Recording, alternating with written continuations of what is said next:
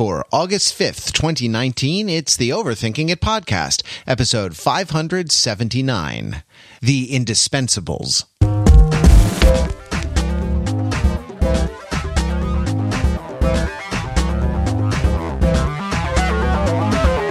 Welcome to Overthinking It presents Belinkie, Fenzel, and Wrather, the podcast where we spin off from the main podcast and do something that is related but nine to ten times more ridiculous. Are you guys ready to just bust through the side of a discursive double decker bus on the streets of London. I'm Matt Wrather, and with me are uh, our frenemies, Matt Belinkie. Hello, Matt.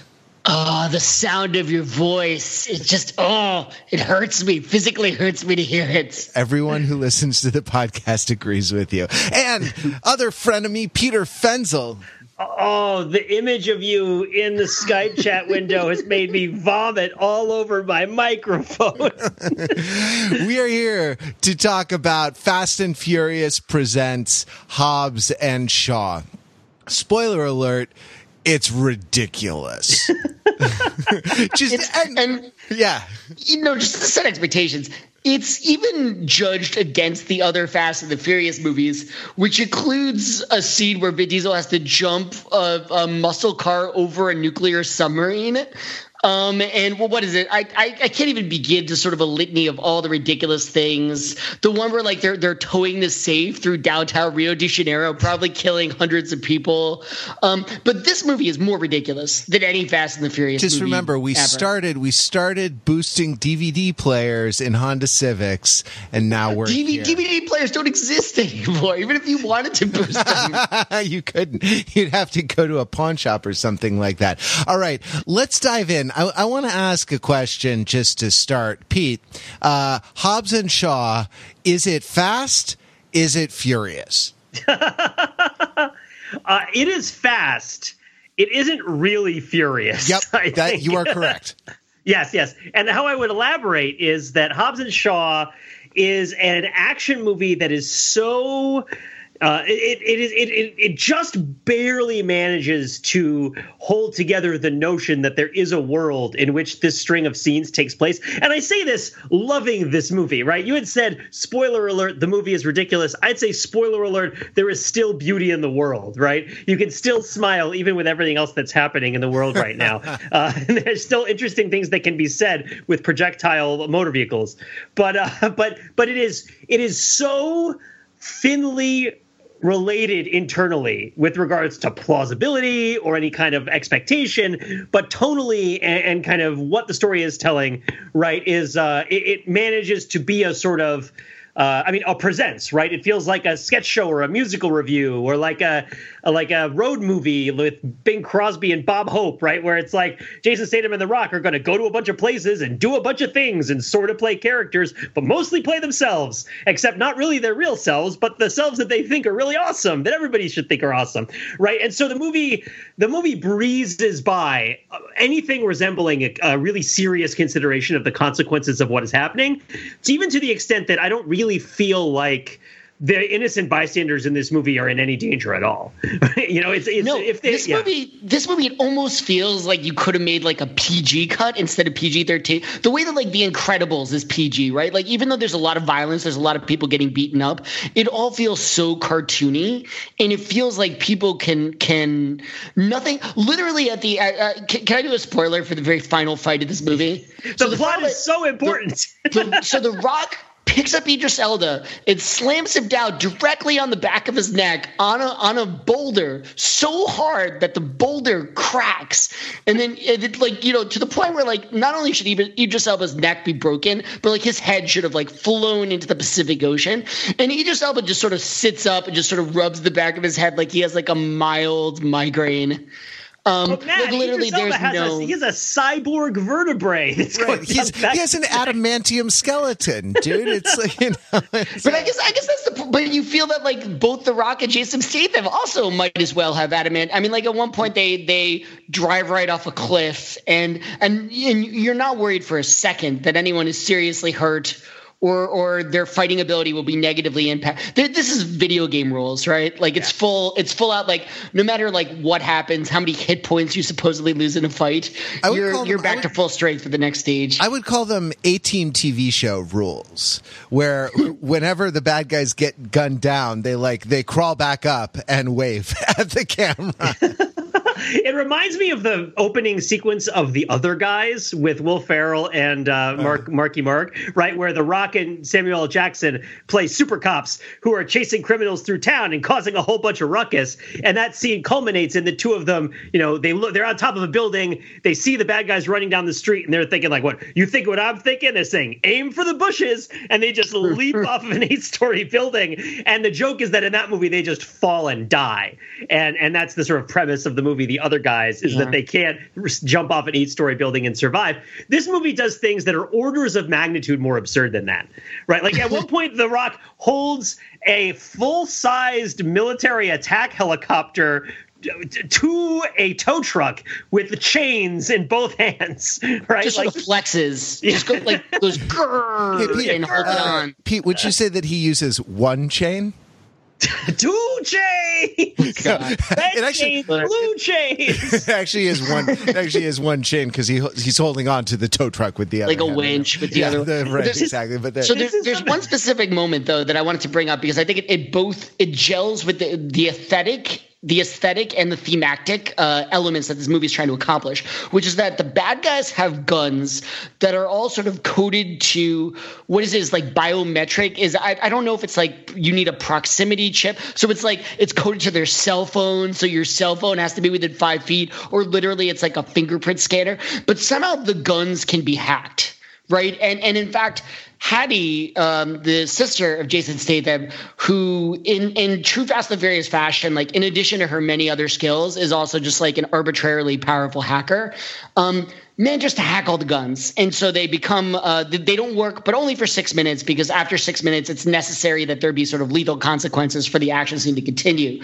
But i feel like so aesthetically what this allows us to do is take a final confrontation that should have a very high body count and a, a tragically high body count. Like you know the rocks Samoan family members should have to lay down their lives for his cause, and instead turns it into just sort of like a, a, a rough and tumble street fight where like Ewok, people it's an Ewok adventure. Yeah, like like people people get bruised, but like nobody is actually getting killed in that fight. Everyone just gets clubbed and like tied up for the for the FBI. Um, but also like aesthetically, it says something because uh, sorry, thematically, it says something because Idris Elba is the guy who uh, worships technology has uh, literally been reborn through technology, evangelizes endlessly about technology, um, which is interesting. Does anybody remember the sort of meaningless technobabble that's uh, the the villain in the previous Fast and Furious movie, uh, played by Charlize Theron? Uh, also, like, what is what is her sort of ethos? Oh, what does Cypher want? I mean, I mean, the fact that like we can't remember probably says all you need to say. Like, like all these all these villains are just sort of like they have arbitrary bad like whatever it takes to make it so like launching nuclear weapons is like a a realistic goal. I feel like Thanos has spoiled us for villains because Thanos like like I know exactly what he wants and why he wants it, which is more than I could say for Idris Elba or Charlize Theron. Yeah, because uh, I realize he, I'm pronouncing uh, her name differently every single time. Because he really missed the uh, the lecture on Malthus in uh, in his class. That's in you know college. That's why he he wants it. But yeah, that's uh you know I, I thought the the stuff about the technology the the stuff about the technology was very interesting. It's very on point. You know, it's it's so relevant today. It's very current. Yeah, yeah exactly. Should we all become cyborgs? I mean, the same weekend this came out, Elon Musk talked about like inserting a hundred thousand electrodes into somebody's brain. Yeah, but and, he talks about that every week. well, well, right, and this is the right. This is the thing, right? The the uh, Eteon ET ET oh the the bad guy the the yeah. Spectre organization Umbrella um, Corporation yeah, yeah exactly. exactly. right like the with the the leader who um what's the name of budget Rob Riggle with less testosterone? Rob Rob Delaney. Delaney. Okay, yeah, it's one of the Robs. Uh, that that's his voice, right? It's got to be him as the bad no, guy. It, It's it's. I thought it was Ryan Reynolds who's the voice of the bad guy, oh. which means that the oh. whole enter. I mean, but of course, Ryan Reynolds was also the voice of the Juggernaut in the Deadpool movie, and the yeah. Juggernaut and Deadpool aren't the same person. I wonder but, how because they really seem to have either either they know something's like specifically that they're doing in the sequel, or they just sort of want to like, leave it out there and like they'll fill in the blank later. It's going to be like The Rock's former partner, The Rock's father, The Rock's clone. You know, it's gonna it's gonna be somebody that they haven't quite sketched it out about sort of like a, a, period in his backstory. But we're all we're all agreed it's one of the CIA characters. Right? I don't, but I don't know if it's supposed. It might be their voices in real life, but I don't know if it's supposed to be that like literally the CIA is doing a Palpatine and like setting up both sides of the conflict. I thought it was the other one, but yeah, I'd I'd, I'd take uh, I'd take Ryan Reynolds. But yeah, so the the the thing is like the the unreal the most unrealistic thing uh, in in a movie where a man has uh, glowing eye implants and rides a transformer motorcycle, right? Is that uh, being a techno futurist makes you a an international villain and super spy, and not like a clown like Elon Musk? You know, guy's a clown. He's a clown. Oh man! but uh, uh, you know the the to a certain extent, I, I feel like these there are straw man um, t- technology villains, straw man, you know, cyborg advocates, right? That like r- really are a smokescreen for the real the real problems with cyborg stuff, which have to do with like advertising, tracking cookies, and and machine learning being deployed to to weaponize your cognitive biases at scale. But but I you know I don't know. I digress. Like adamantium, yeah. you know, adamantium skeleton, good or bad, Pete? Good or bad? Here's the thing: this isn't a movie about adamantium skeletons. It's a movie about family. well, is it? well, they, they don't they don't use that word though, right? Because like that word is reserved for for the the mothership series. Yeah, it's not actually about family. It's a it's it is a movie about I. Uh, isolated people and it's a it's a movie that's about people who are kind of confronting the flaws and the problems in their lives that have broken down their past relationships and are trying to figure out how to progress forward as people despite these wounds that are in their past. And in that sense, it could very well be like a Steven Seagal movie, except that it's fun. Uh, but um, but yeah, it's it's that every character has some sort of primordial wound related to an alienation from a real or virtual family. And the movie isn't so much about the families as it is about what the people, how the people approach their own uh, kind of vulnerability and their own kind of shortcomings and failures that have been created by these situations, which in sort of a Hunger Games way is related in a geopolitical sense to what is happening in the world, right? Where it's like the the the uh, the technocratic, you know, machine learning algorithm super boss who is turning everybody into cyborgs and is going to purge all the weakness from the world is like really a kind of uh, a, a maladaptive attachment superego that sort of insists that if you if the people that in your life who are supposed to love you don't love you it's because there's something about you that's wrong and bad and needs to be expunged right? Like and, and that that's the problem right? Which is the pr- problem is that if people don't get along with you or if you don't succeed in the world uh, then that's because you're weak. And this is attached to the idea that people, you know, people out in the world are not going to have jobs because of automation. Uh, and then Hobbs and Shaw are like, well, what if the people know how to use the computers, right? Like they, they could be innovative in their own ways. But but the basic basic idea is that Hobbs and Shaw.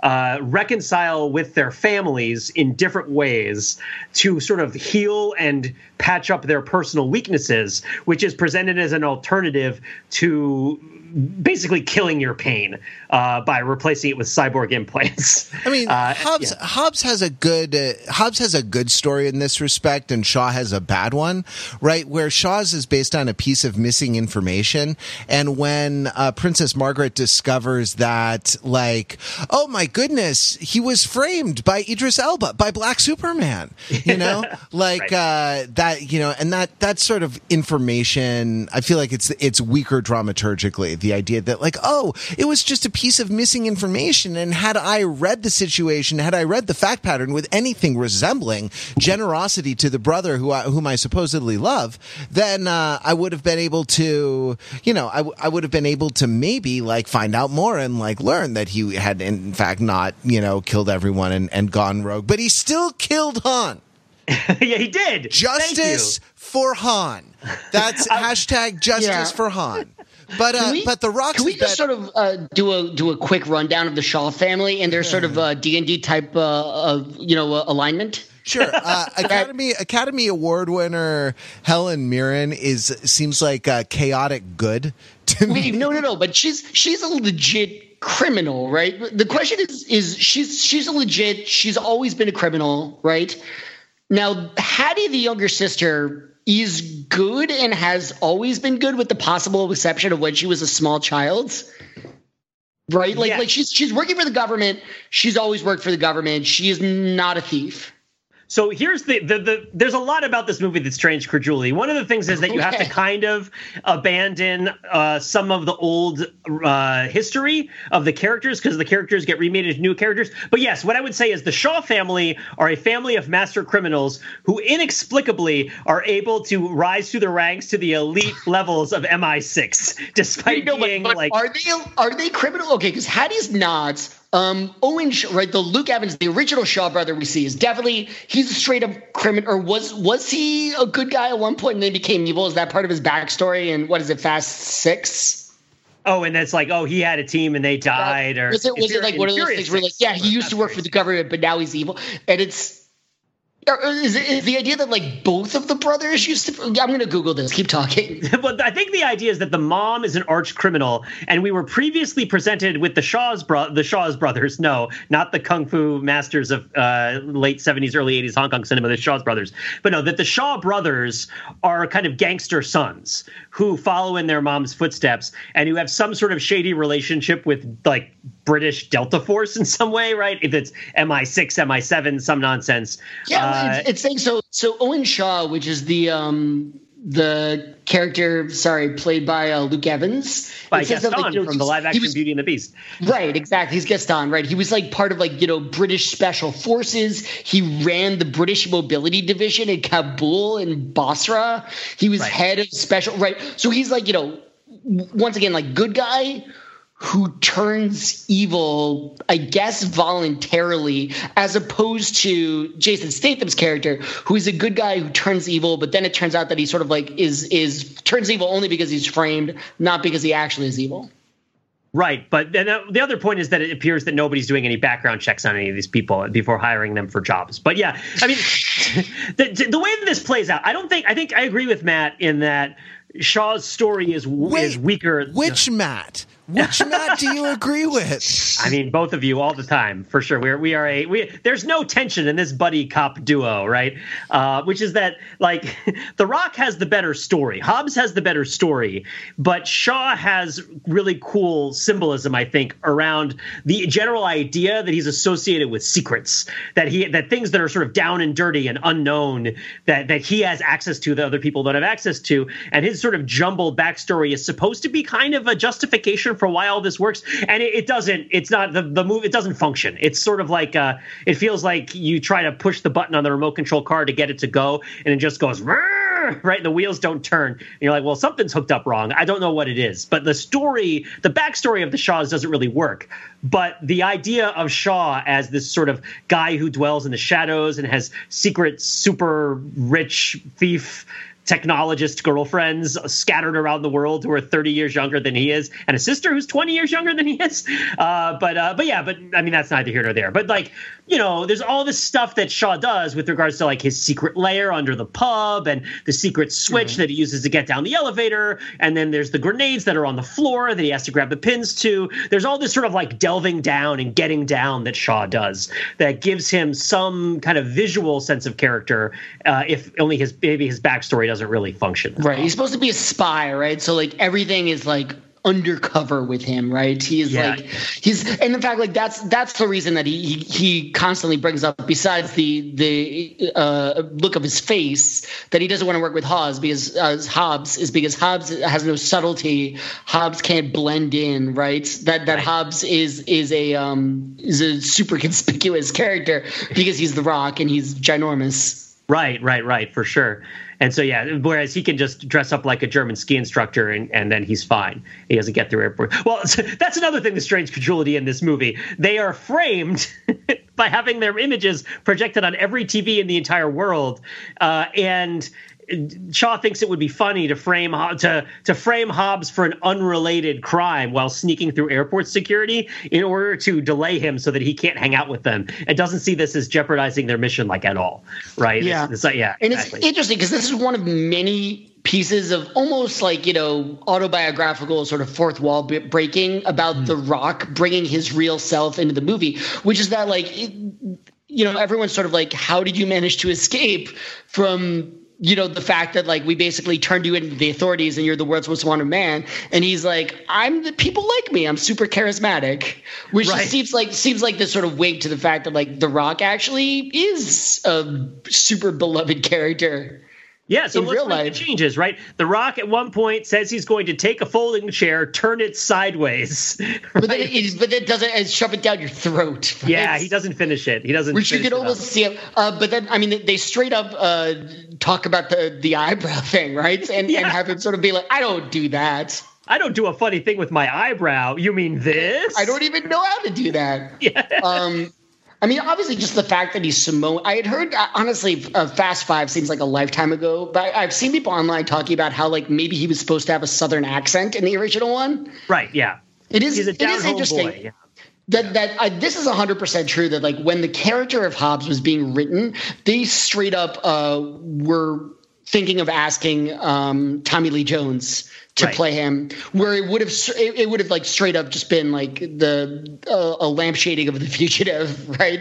just like yeah. it's the fugitive like rewritten as like an action movie. Obviously, that would have been a very different character. He would have been like this sort of remorseless and like super cunning hunter, but not like a physical force of nature. Yeah. No, they were going to do the same thing in the yeah. Would have been a, a you know mostly like leadership and management. You know, listen up, ladies and gentlemen. Our fugitive has been on the run in a Honda Civic for ninety minutes minutes. What I want out of each and every one of you is a hard target search of every gas station, residence, warehouse, farmhouse, henhouse, outhouse, doghouse, and uh, illegal street race where women in improbably short skirts shake their butts in that area. Checkpoints go up at 15 miles. Our fugitive's name is Dominic Toretto. Yeah, no, that it would be different. But it is funny that like you can't imagine any other actor doing i mean first of all like jason statham we just don't know enough about his life. Like like everybody knows and part of this is the fact that like the rock has such a active and seismic uh, Instagram and social media presence that like we know about his relationships with his daughters. We know about his sort of proud Samoan heritage. We know about his pancake cheat days, right? Whereas, by the way, that like I was curious to to see how Vin Diesel was reacting to the release of this movie, whether he was playing it up or not. So I went to find Vin Diesel's Twitter. Vin Diesel has not tweeted for two years since 2017, which I think says a lot that like Vin Diesel is just sort of like maybe he'll tweet to promote a movie, but like he cannot be bothered to sort of maintain a social media presence oh. and to oh. like I don't know do like online D and D gaming on Twitch or, or you know which with, you with all imagine. due respect, Matt. Well, actually, Vin Diesel is very active on Instagram. On, uh, oh, sorry, on Instagram, not Twitter, right? He has 56.5 million Instagram followers. He's also was for a while one of the top celebrities on Facebook, so he made that play. But you're right that he doesn't tweet. Like he doesn't. does Vin Diesel his, doesn't like. His last tweet is actually uh, is really sad because it's about how he's like finally getting a um, a Hannibal historical epic off the ground in 2017. Oh, which I don't I don't believe is actually happening. So maybe maybe the fact that like he was just too embarrassed to go and like sort of like delete that tweet. He just never logged on to Twitter again. So two two weeks ago on Vin Diesel's birthday, he posted to Instagram a picture of himself with a copy of the script that says Riddick 4 Furia, written by David N. Twohy. Uh, yeah but wait, uh, just just to well actually back at you, I would yes. say he's moderately active on Instagram. He has a lot of Instagram followers, but The Rock Instagrams multiple times a day, or like I mean, The, yeah. the Rock is like always on Instagram, whereas Vin Diesel will show up every couple weeks. Well, oh, I love I love The Rock's Instagram. I get both nutrition tips and workout tips from him. Yeah, I mean, and, and, so so the fact that like The Rock, like we sort of feel like we know him, it makes sense that like gradually his character, you know, in, in the last time he appeared in Fast and Furious movie, they had like a sort of comic relief scene where his daughter's soccer team is doing the Samoan sort of chant to psych out the other small girl soccer team who are just looking at them with horrified expressions on their face. But in this movie, like going back to Samoa and like dressing in traditional Samoan dress and, and wielding traditional Samoan weapons is I mean, so like you know, his character is gradually turning into the Rock to the to the point where like he might as well just like change his name to Dwayne legally in the next movie. I mean, I would say that like the difference is the level of intimacy and personableness because Vin Diesel uses social media to kind of share kind motivational messages and pictures of movie sets and The Rock uses it to share like moments from his life whether they're funny or personal.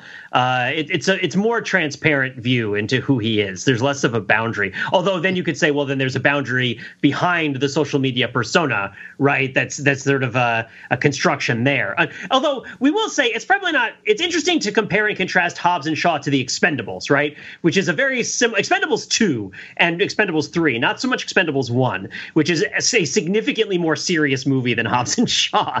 But yeah, Expend yeah. I will never forget that that Academy Award winner Mickey Rourke, didn't he win one or certainly nominated, right? Right, Academy right, Award nominee Mickey Rourke has a monologue about watching a woman commit suicide in Serbia in the Expendables one, and he weeps he weeps real tears while he's giving this monologue. And it's just, I'm not going to say it's good, but it is not something that would have even been attempted in Expendables 2 and 3, nor nor in Hobbs and Shaw. Let's just put it that way.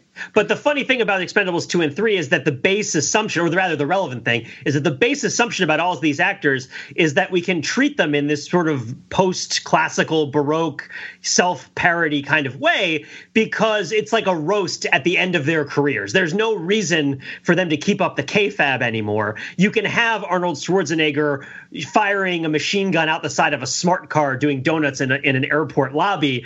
Specifically you don't have to because, take them yeah. seriously anymore, right? Right. And, and they and a part of the point is that well nobody takes us seriously. We'll show you. We'll turn that from a bug into a feature. But then this movie is like the indispensables right? It's it's like the expendables except these are people who can't be expended and are, this is the sort of this is the sort of full-throated uh, assent of where an action movies are right now is in this sort of parody place. And the rock is not somebody who is considered to be kind of over the hill but at the same time the rock isn't significantly younger than any of the people in the expendable like i mean then yeah. sylvester stallone sure but not than terry Crews. He's like four years younger than Terry. Yeah, I, I, looked it up. So The Rock is 47 now. Uh, Jason Statham is 52. Which, by the way, interesting. I, I don't know if it's interest, interesting is the word for it.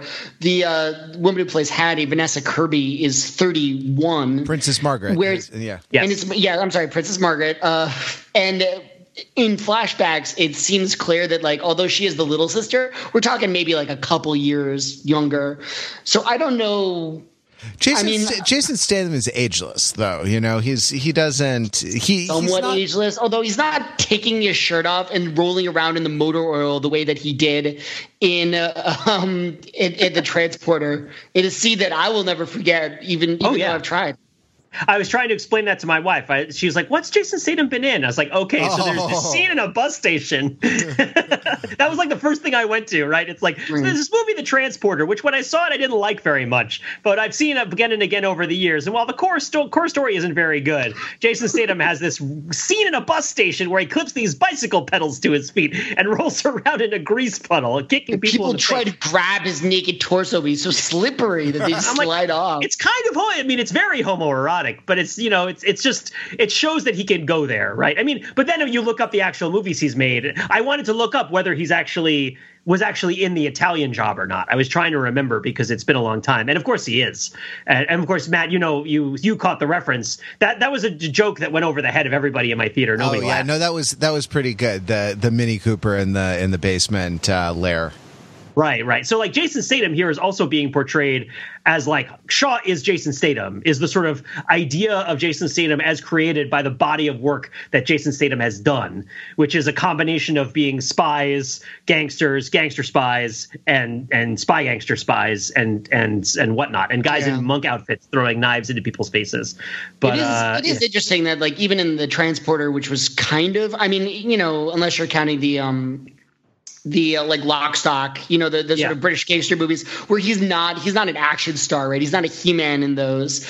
Um, that the the Transporter is another one where he was like British Special Forces, right? He was he was like you know a, a good guy working for the government, but now he's like a bad guy for hire, but with a code of honor, right? That the yeah. whole point is that like he'll drive for the criminals, but you know if if they do something that like offends him, he will stab them in the back or or, or kick them with a bicycle of pedals strapped to his feet. This movie would not have really been all that different if it had been a Jumanji transporter crossover movie, where it was just The Rock's character from Jumanji meets the transporter and they just go and do stuff, right? Like all of the same, you can hit all the same beats. None of the setup from the previous movies matter, uh, because as we all sort of, all, all as we continue to say, there is no justice for Han. Although I have heard theories that now that they've introduced the ability to use uh, advanced cybernetics technology technology to reanimate corpses, uh, that Han might be reanimated in the next Fast and Furious movie. Oh, Hanbot. Han, so it, uh, what if Hanbot is the the villain? What if he's the the oh guy God. behind the the screen behind the little VU meter there? Yeah. The, the, only thing that speaks against that is that, like, I think he directly calls out Hobbs, and he's like, "Hobbs, don't you remember me?" Whereas you'd expect yeah. him to call out Shaw if it were. But by the way, the Justice Jahan thing, I think, is pretty well confirmed in a recent interview with Entertainment Weekly that um, the writer did, and said that like the there was a line sort of right before the final battle uh, that Jason Statham has to his sister, where he's like, "There's some things I've done that I'm not proud for that I need to like make right." If I survive this. And he said that like that is supposed to be an explicit reference to Justice for Han, which will be addressed at some point in the future. Ah, so the future get, is so bright. Excited. I love the future. yeah, we all get we all get adamantium skeletons. I, I did this movie did suffer a little bit from the plot wise anyway from the idea that this was just the because like black superman was a mini boss you know that's from the from the idea plot wise that this is just the the setup for the cooler movie that is coming later. It's like the last uh, Crimes of Grindelwald movie. Um, that uh, you know, it's just like, hey guys, you're not going to wait to see until we actually show you the real movie that you want to see, where the the stakes matter and it's it's consequential.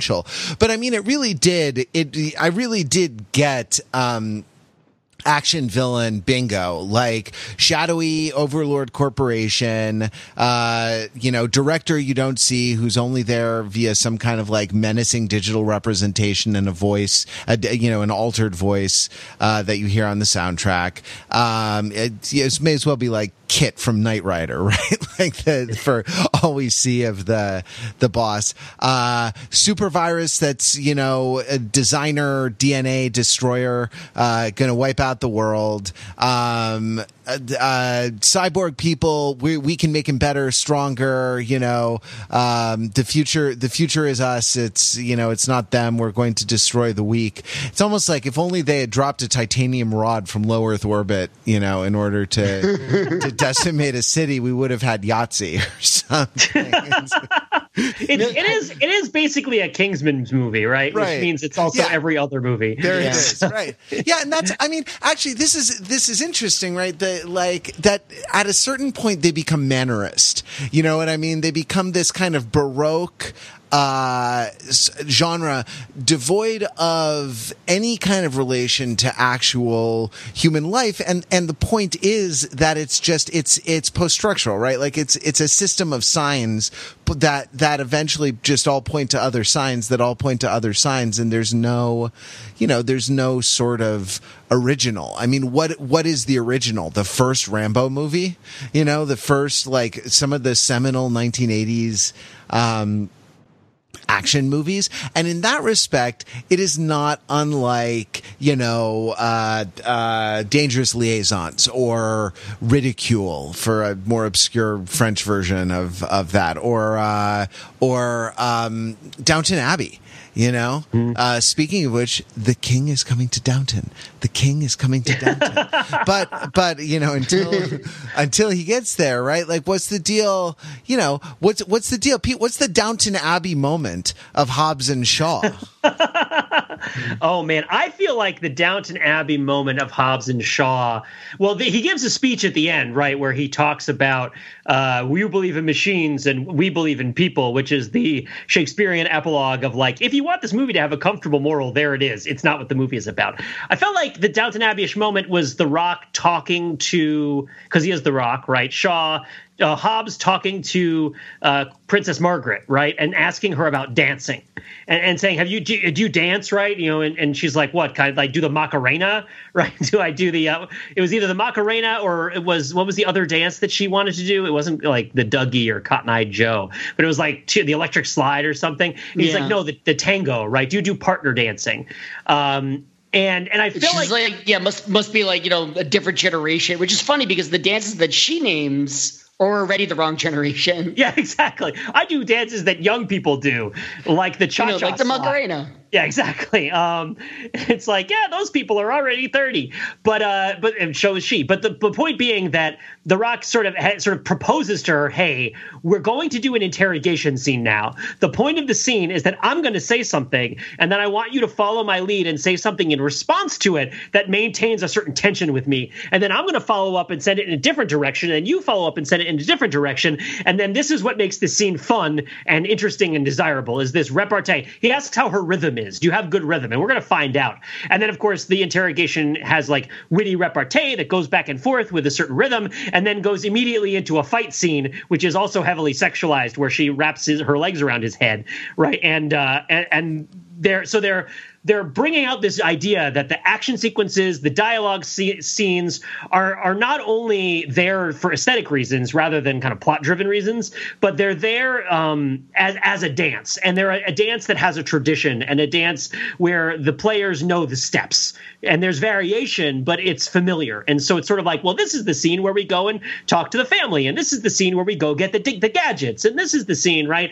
Uh, and then that's another way. It's like the sort of Bing Crosby road movies. It's like this is the scene where we have to go dress up in disguises. Uh, this is this, this is the scene with the retina scanner, which is another another one that's made for laugh.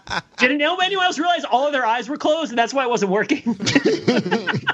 He's just holding a guy with his eyes closed up yeah. to the retinal scanner and getting frustrated. But yeah, it's like it's a dance. It's fun because it's a dance, and it's not necessarily about the stakes of what we're talking about. It's about how good are you at doing the dance. And when you're talking about mannerism, right? Mannerism, the art movement, not mannerism, the gesture, although the two are related, you know, that's what I think of. I think of this idea of a picture of a person and the person is defined by the uh, the gesture that they're making and the clothes that they're wearing and the colors that they have uh, associated with them and their environs, all of which really strain any sort of credulity or realism, but which are associated so much with kind of a history of those those those clothes, those mannerisms, those characters that you're supposed to read the story from the history, not yeah. from the thing that's going on right in front of you, not the subject matter. Let me read from Wikipedia for a second.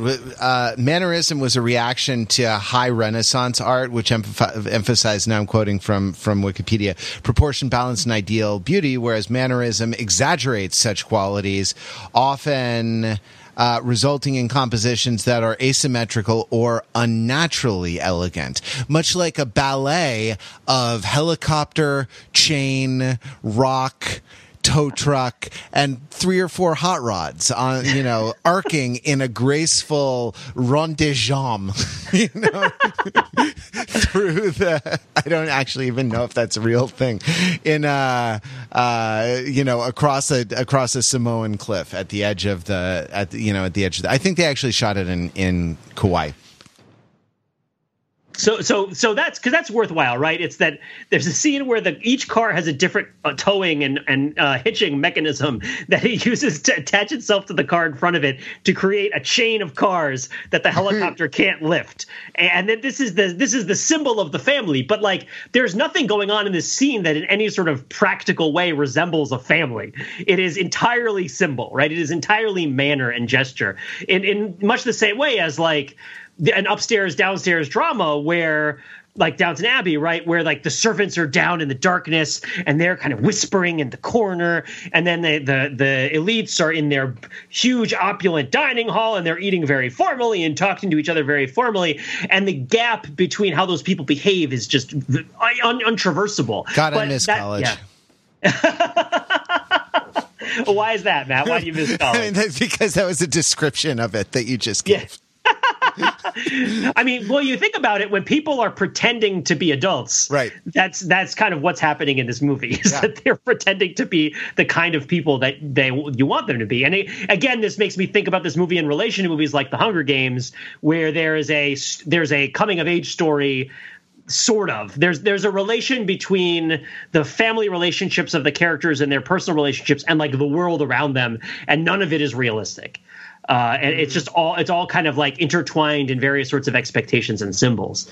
Uh, I mean, I loved it. I mean, I loved the movie. I thought it was great, but it's de- it's definitely like really wacky. Yeah. Uh, even the way that the the motorcycle slides under the truck and disassembles itself and reassembles itself in flawlessly, right? And it's just it's just smooth. It's just perfect.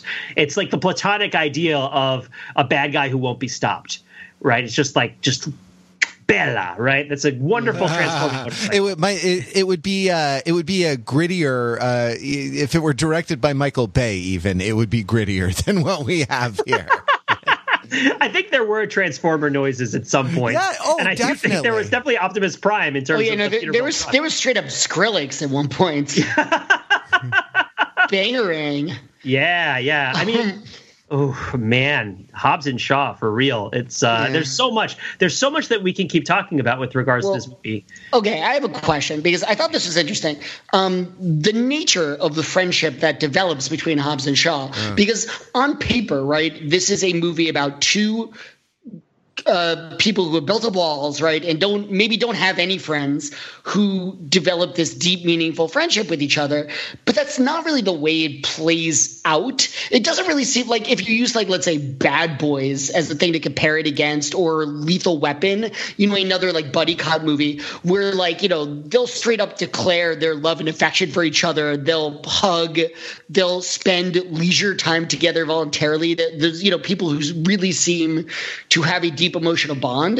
This is like at the end of the movie, besides like trying to get each other arrested and or killed as like a fun long distance practical joke, it's unclear like how much of a friendship as opposed to a, a working relationship of convenience really develops. I mean, I think I think you know what what's going on here is like obviously these guys are uh, you know, work alone. They they they tell you very pointedly in unison uh, at the beginning when they're somehow locked in a glass box. I don't understand how this happens. That they're in a glass box and and they're like FBI handlers are talking to them like through a microphone, and I'm not sure like how this scene. The only way the scene could have happened is if they were they were let in there and they were both wearing hoods, and then on the count of three, their hoods were removed, and so they could react to each other's presence, right? Because otherwise they would have seen each other and they would have refused to go into the conference room and sit on opposite sides of the table. Anyway, but my point is that like these these are guys who who uh, won't like like at, at any given point they might be working for a government agency or they might be operating for themselves um, and just like you know, they, they could easily um, switch sides at the drop of a hat, right? Like they they they respect nothing but their own codes, and yet they have to learn. Right, it's the the dance, right? They have to learn to take a punch for the other person because otherwise nobody wins. And so it's like, how do these people who remain prickly individually? I think it's important that you know. In the opening scene, we see them living parallel lives on opposite sides of the world. Um, and you could almost imagine a movie where, like, at the end, maybe they're living together. Or, I mean, it would be weird, but like, you can imagine, like, maybe they bridge the gap, right? Like, somehow they're they're in the same place and they're sort of moving forward together, whereas they used to live very separate lives. But no, that's not true. One is back in England, one is back in LA. They call each other occasionally, but like they go back to their separate lives. So, what's the nature of the relationship that's developed there? Matt, let me tell you about a little thing called the homosocial love triangle.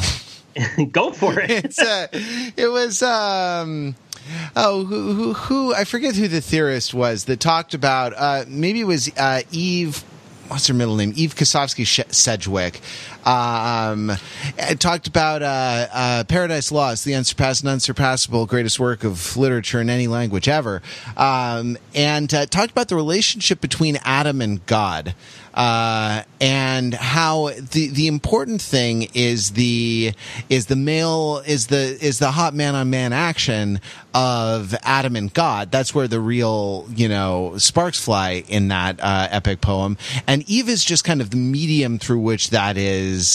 Uh, through which that is transacted, and that's um, you know, uh, that's I think true here of Vanessa of Princess Margaret in this thing. Now, I I think Vanessa Kirby is great. She was great as Princess Margaret in The Crown, and she seems to be making, uh, you know, making a, a sort of major sideline in these like alluring but dangerous, you know, kind of. Um, she did she did one in Mission Impossible, and she's doing another one. She's doing another one here, um, and she really does when she has to look sort of alluring alluring and like you know spunky but not so spunky as to interfere with the hero's machismo and like give a kind of pouty look that says hey you know i'm my own person and you respect me but like uh, ravish me you big lunk. You know she she she does it with aplomb like and that's those are hard you know practice a couple of selfies and try to do that if you think that's an easy job or you think she does anyone can uh anyone can can do that but she's not not, you know, she doesn't really have aims here other than like in the course of doing her job, she did something honorable but risky, you know, and needs to be needs to be saved by her her big brother and the like the you know, uh, and that tall stack of pancakes, The Rock, you know, that, that, that's what she's, that's kind of what she's here for plot wise. I think it's, uh, I think it's a testament to her, to the actress and to her performance that you don't actually think of her that way. But if you break it down, that's about what she is. She's a, she's a medium for the, the hot man on man action, like the, the, you know, the Rock assisted Idris Elba 69 that ends, uh, the movie is that's that's where that's where its heart is, you know.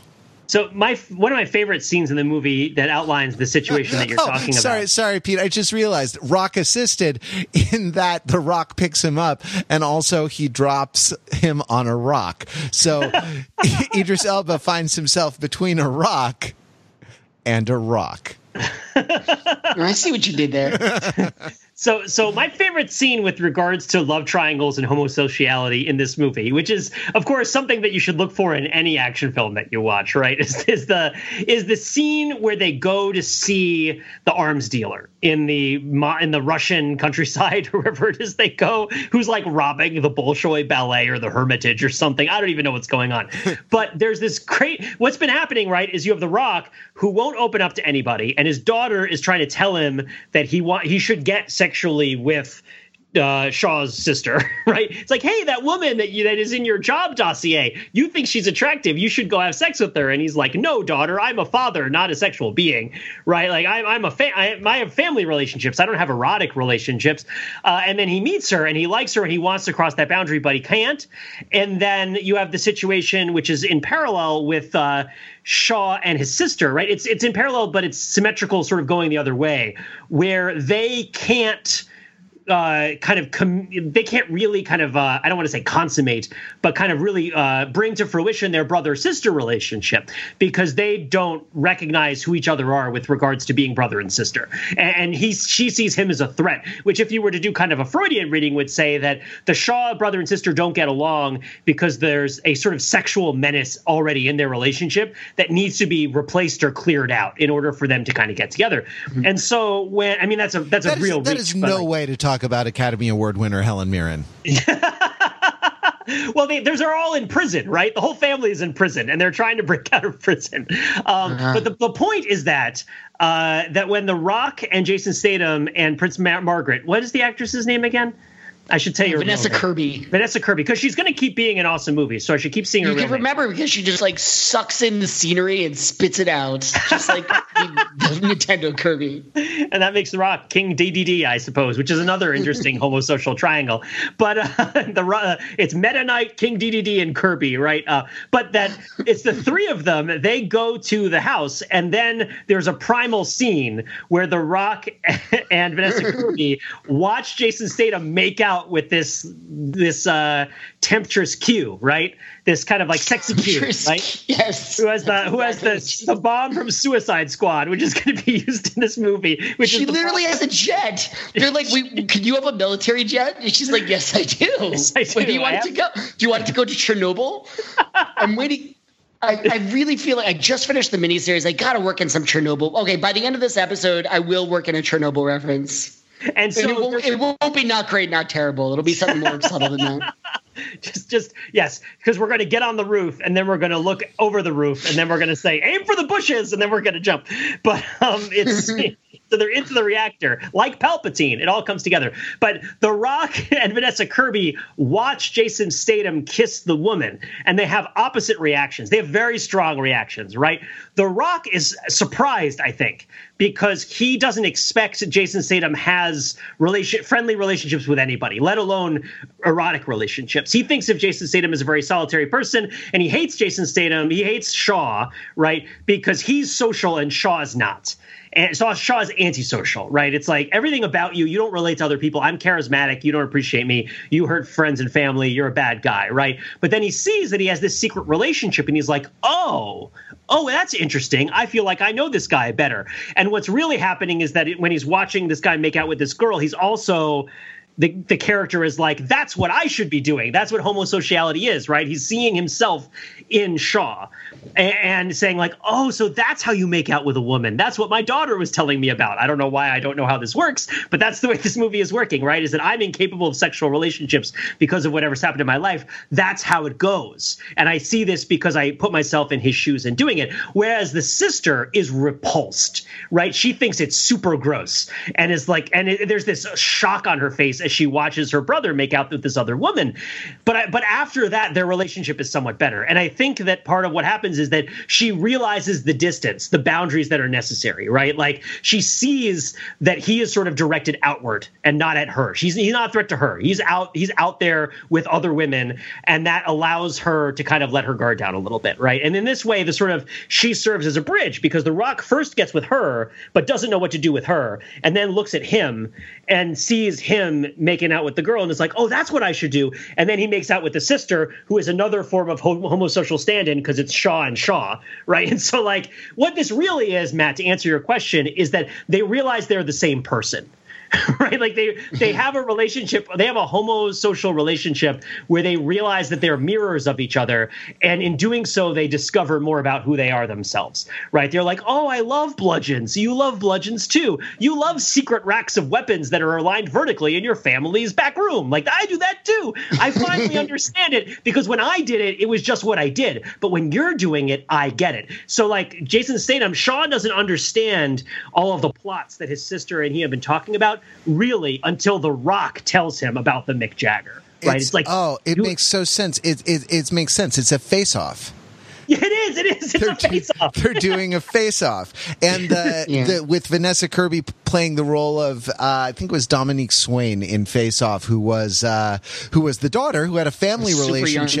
Yeah, exactly. The family relationship with one as his daughter, and uh, but yet also the um, the like uncomfortable sexual relationship with the yeah. with the other uh, with whoever the bad um, member of that dyad was. Yeah, I mean, I think speaking of that that homosocial bond, I, it can't be a coincidence that the sort of theme song of this movie is a, a sort of a hard, maybe a punk cover of the Jim Croce uh, folk song "Time in a Bottle." which yeah. which is sort of like was was back in the the sort of uh, pop culture zeitgeist when it was used as a uh, a song in what was it X Men uh, Days of Futures Past that was the Quicksilver scene where uh, in order they're they're in the Pentagon and like you know they're they're about to be killed by a bunch of uh, army guys, and Quicksilver uh, puts on a Walkman with what is presumably like a highly sped up version of Time in a Bottle that like plays out in like you know a millisecond, and so that he can listen to it while he's like moving bullets out of the air. Um, and it, obviously it's like a very sappy. I'm looking at the lyrics right now. It's like you know, if I could make days last forever, if words could make wishes come true, I'd save every day like a treasure, and then again I would spend them with you. And it's obviously supposed to be like ironic, you know, sort of these two macho guys who are obviously uh, not gay and yet, it's kind of like, isn't it funny to sort of imagine them as like a, an odd couple, right? It's sort of like, you know, what if they were making breakfast together?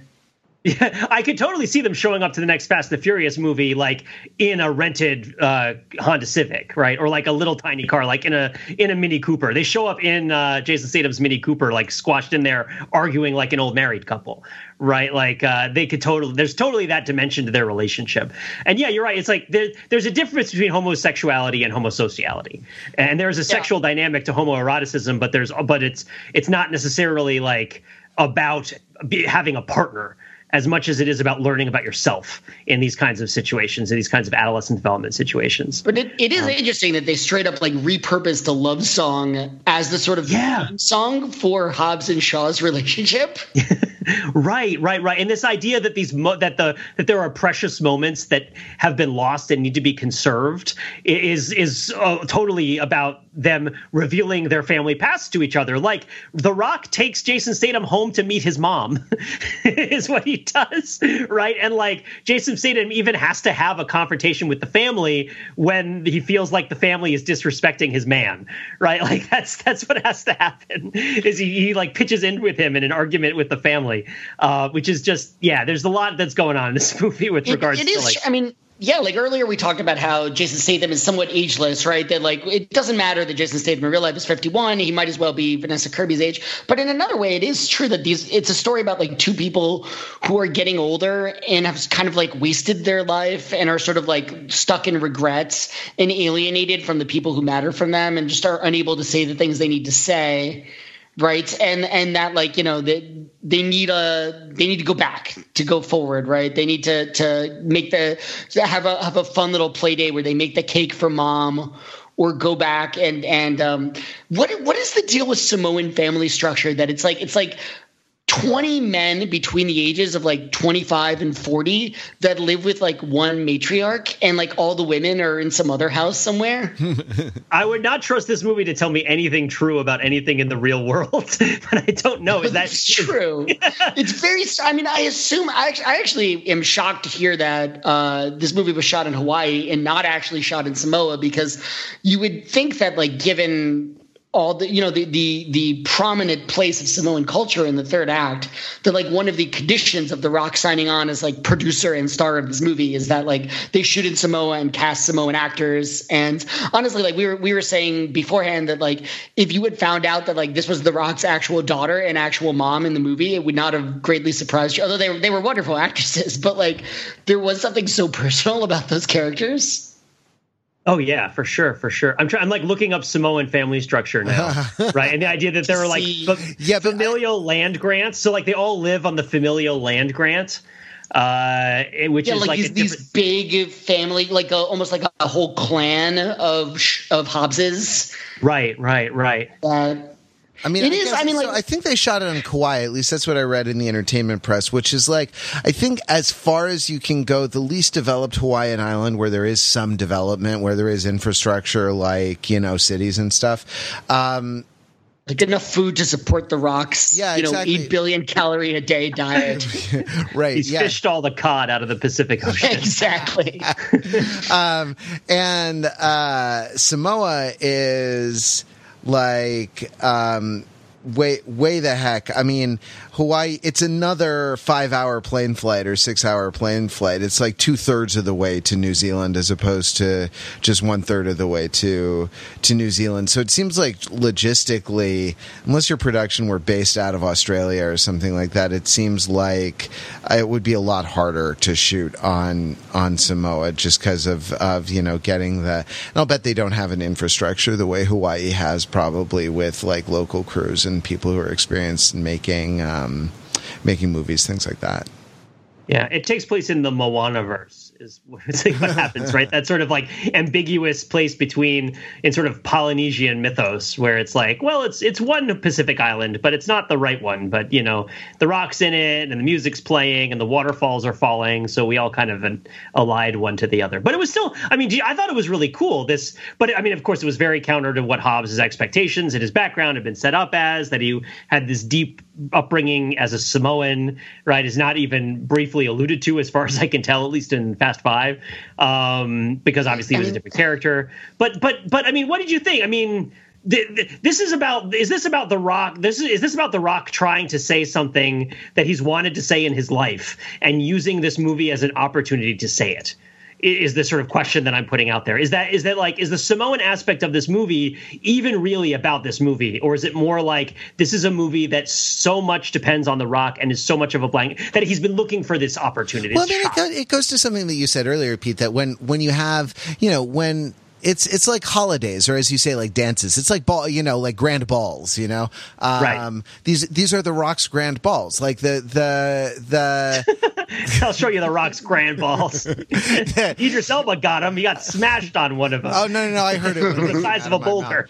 Um, the uh the uh the idea you know the idea that like if your life and i mean like you know grand balls i mean like cotillions or something. Like if your life is this this uh sequence of rituals then you have to sort of find you have to find variety within the the similarity within the familiarity. And that you know it just like it also like it it's not I, I think it's not it bears mentioning that this is not a bad thing. Like Aristotle oh, no. said that that the you know qualities of a ending of a good tragedy was a sense of like familiarity and a sense of surprise or inevitability I guess and and surprise. And like the the you know the sound of inevitability is the the like the as the access is granted the the the retinal scanner scene in any one of these in any one of these movies. So like the, it is a trope of these movies that like you go to a far flung location where the um where the the uh the final battle plays out, right? Like uh, a field a field outside the research lab in Wakanda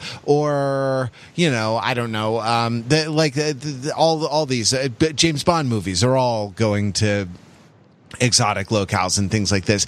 And this was kind of a way of doing something, doing something unique with that with that trope. And like i think the idea that it has and yeah it probably does as you suggest have something to do with the personal project of the rock which is to like you know remind everybody or or educate everybody if they don't happen to know uh, that samoa is awesome right? Right. Like i mean the things he puts on awesome. traditional samoan garb. And then one of my favorite sort of um implausible moments in the movie is that like at the moment when the, Vanessa Kirby is captured, they have to rush off and save her. He somehow pauses to put on pants and a t-shirt I mean, he doesn't pause; he does it running outright. No, he, you know? yeah, he do, he does it at full. But but it is funny that yeah. like li- there must have been like numerous discussions run. about this, right? Like but during again, planning this is, movie. This is this is the mannerist. I mean, this is the mannerist thing, right? Like appropriate attire for a shooting party is tweeds, and appropriate attire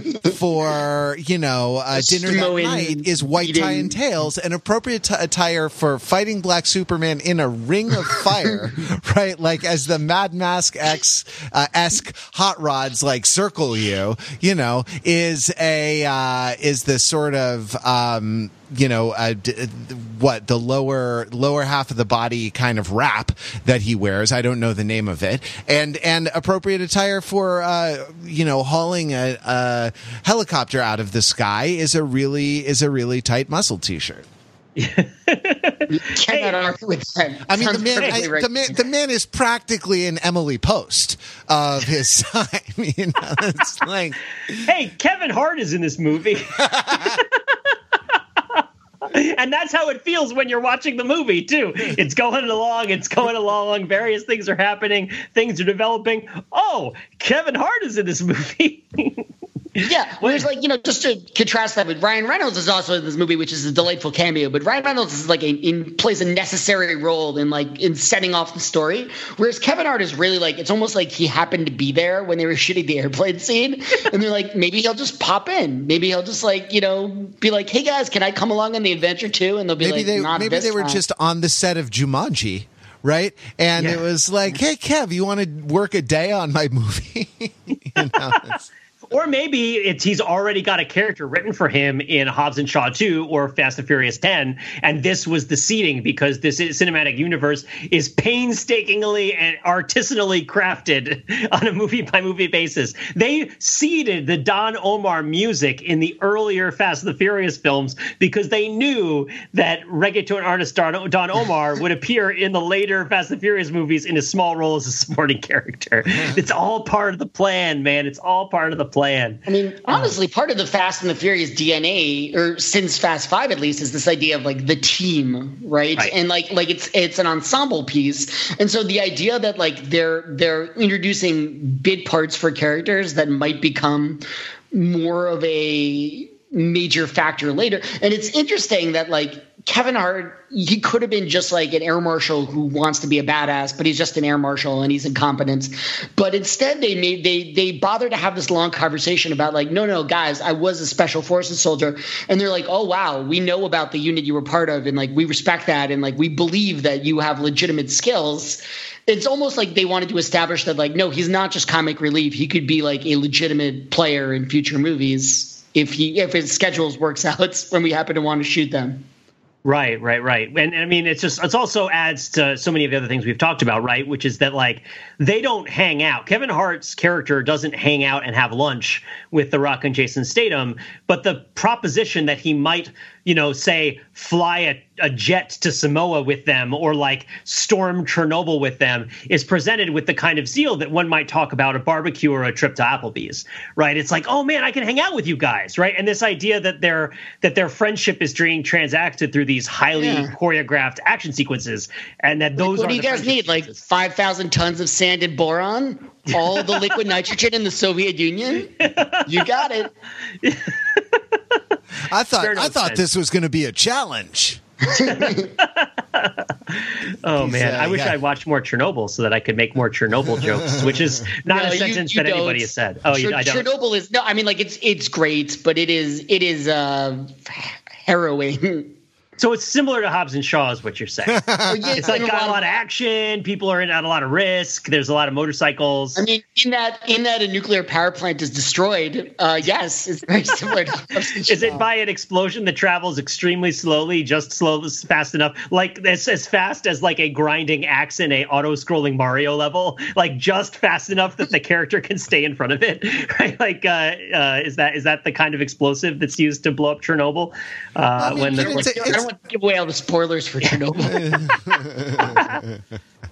um, yeah, all right. Well, let's leave it there for uh, for the time being. Thanks very much for uh, coming in, and I feel like uh, along the way we've we've discovered uh, that we have to work together in order to record a good podcast. So, thank you uh, both for podcasting, and and thank you for listening to it. We'll be back next week with more Overthinking It podcast. Till then, visit us on the web at overthinkingit.com, where we subject the popular culture to a level of scrutiny it, it probably, probably doesn't, doesn't deserve. deserve.